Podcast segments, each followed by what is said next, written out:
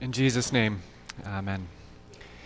Today, in the short few minutes that I have with you, I have but one singular sole purpose and goal. And that is today, I want to give to you the most pedestrian, the most uninteresting, uninspired, most ordinary, simple, boring sermon ever. That's my only goal today. When I finish, I want to see some eyes closed and hear some snores. Uh, now, you might be thinking, how is that different than any other Sunday? Uh, but I want to take it to a whole new level today. That is our key word for today boring. Now, I know that boring in our culture, in our world today, is often considered to be a four letter word. We go to great lengths to avoid boredom. Uh, we avoid boredom like the plague. And uh, thankfully, it's, it's actually pretty easy to not be bored in our world today. We have our TVs and our laptops. Many of us carry our phones in our, our pockets, and at any moment we can pull them out and entertain ourselves. Uh, kids these days, I, I, don't even know if they know what it's like to be bored anymore. They always have something to entertain them and keep their, their minds going. But even us adults, I think we would always rather not be bored. And, and again, we will avoid boredom at almost any cost. I was reading about a, a research project that was done a few years ago in a university. And uh, what the researchers did is, is they brought these groups of people into very boring rooms. Uh, they brought small groups in to, to rooms that had no artwork, nothing on the walls, just kind of whitewashed. And they sat them down in these very boring, ordinary folding chairs. And they told them just to sit there for 15 minutes. Uh, they wanted them to experience boredom for 15 minutes. Now, there was one caveat, and that was that uh, these, each participants were given a button that they could press. And if they pressed the button, if they so chose, they, they would have received a, a highly painful electrical shock. So each participant had two options. They could sit in boredom, or they could press the button. And what the researchers found was that about half, about 45% of the participants actually pressed the button.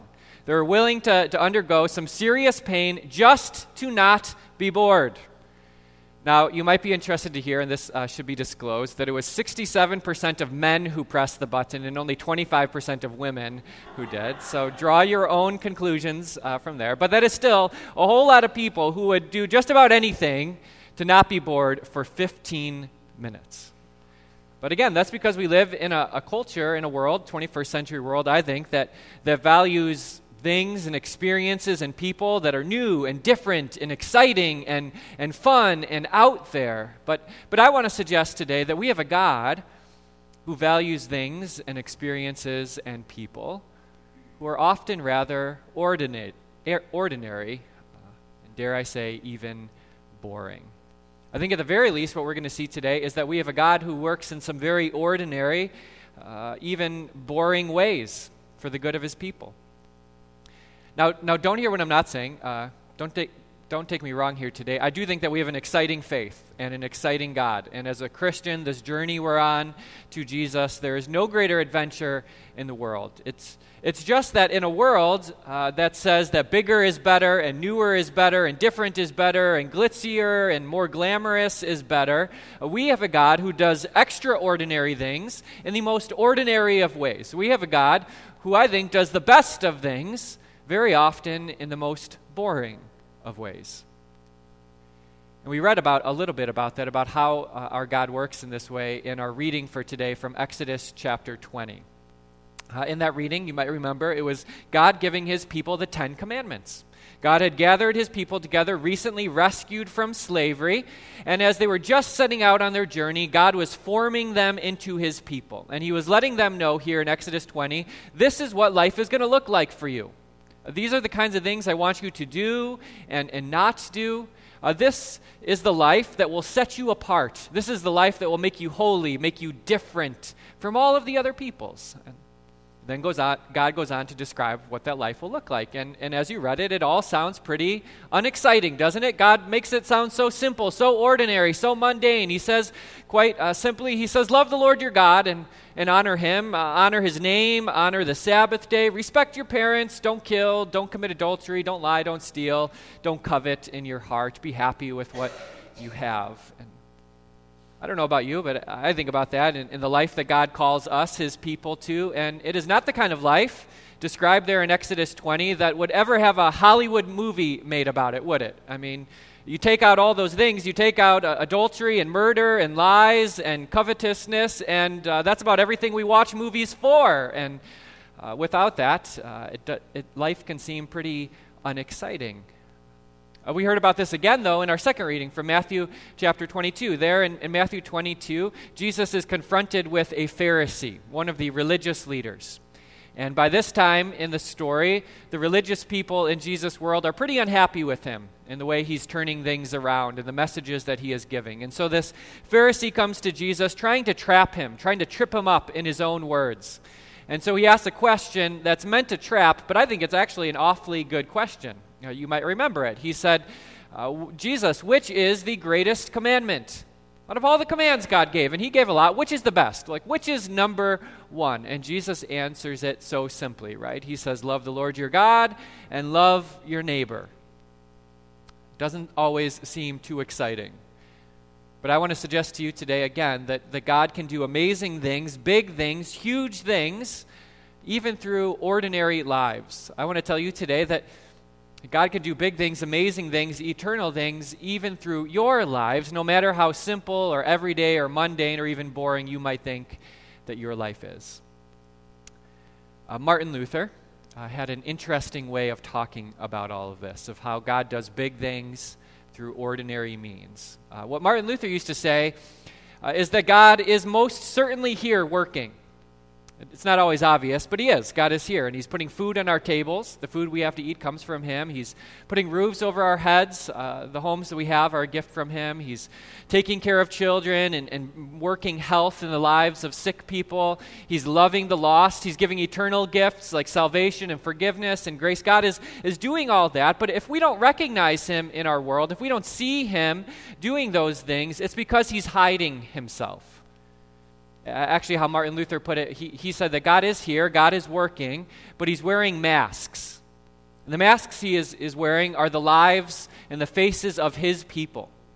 That, that was Luther's way of saying God is here and he is working, but he's doing it through ordinary, everyday people like you and me. And so God is here and he is showing love to little children. But if we don't see it, it's because he's wearing a mask. He's wearing the mask of a worn out, tired mother who's woken up at 2 a.m. to feed or change the diaper of her newborn baby. And, and she might look in the mirror at 2 a.m. and not see God and not think that she is doing holy, God ordained work, but she is. God is there. He's just wearing a mask that looks like her.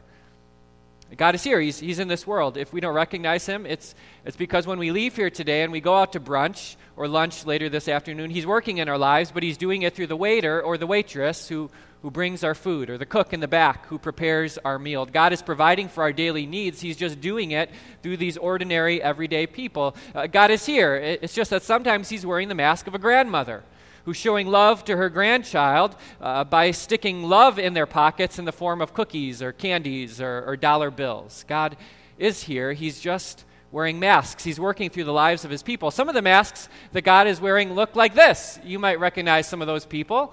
Uh, those are some of the masks that God is wearing today. You might remember Bob. These are some more of the people that God is working through. Maybe you see yourself in some of these people, but but God is working. He's here. He's, he's just doing it through you. And I know that's, that's hard to believe sometimes, or you look at your own life and think, no, I don't know that God's using me, but He is. He's, he's working through your ordinary, everyday actions to accomplish His divine, eternal will.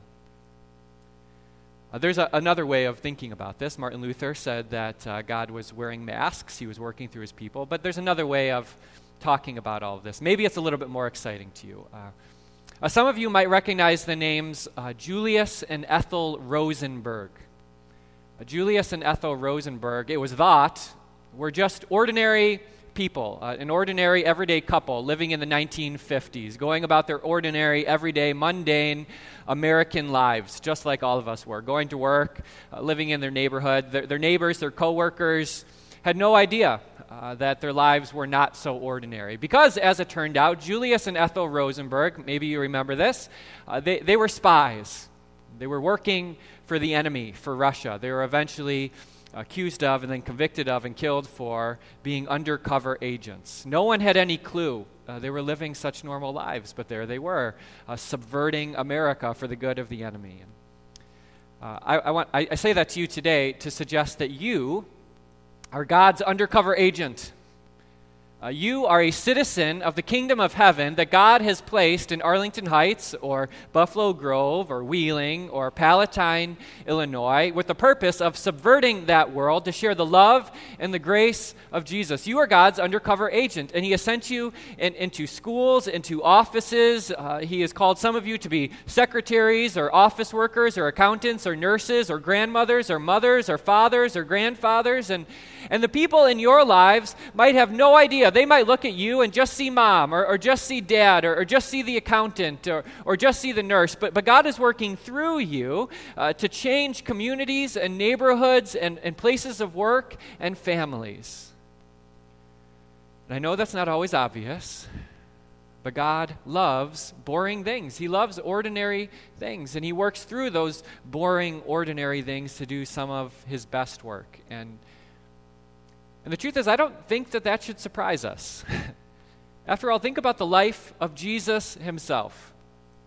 When God set, set out to do the most amazing thing this world has ever known, when, when He was determined to bring us the gifts that we most desperately need, when, when He decided to bring to us love and grace and mercy and forgiveness, He didn't do it through some, some giant act of human will. He did it by sending His own Son into this world, who was born in a humble manger in the midst of the scratchy hay and the smelly animals. Pretty ordinary, wasn't it? And, and the Bible tells us that, that Jesus Himself, His appearance, His form, was nothing to look at. You would never have looked at Jesus and thought to yourself, that is the Son of God. He looked rather mundane. We're told that even as Jesus grew up through his life, he, he grew up in the home of a common carpenter, a blue collar worker. But then, even at the end of his life, when Jesus accomplished that eternal task, when he forgave and, and sacrificed and laid down his life, he did it by dying the death of a common criminal. Jesus working through ordinary means to do extraordinary things. And it's the same for us today. When, when God brings those gifts to us, those gifts of forgiveness and grace and life, when those become ours in the 20th, 21st century world, when he takes the gifts of the cross and delivers them to our hearts, he does it again in ordinary ways. He does it by speaking to you his words of love from a friend or from a pastor or from a neighbor. He, he gathers people into his eternal kingdom, again, not by some uh, amazing act of human will, but by sprinkling water on us in the form of baptism. When he nourishes us and strengthens us for this journey of life, he does it through a little cup of wine and a small piece of bread. Now, sometimes, I admit, God works in big and bold ways. And praise be to God when He does, right? And, and, and maybe we've all seen those big ways. And they are exciting. Sometimes God causes a, a couple, He works in a couple's heart to, to make a big sacrifice and donate a huge chunk of money to some good Christian cause. And, and that is bold and that is big, and praise God. Or, maybe God calls someone to leave behind the comforts of America and calls them to the other side of the world to share the gospel. That is big, that is bold, that is exciting. Praise be to God when He works like that. But I don't know about you. I, I feel like most of the time, at least in my own life, God is working through the ordinary, through the everyday, through the simple, through the mundane, even through the boring parts of my life. My prayer for you today is that you would come to embrace the boring. Or maybe better said, that you would come to see the boring as not so boring, uh, at least when Jesus is involved. And he is. In Jesus' name, amen.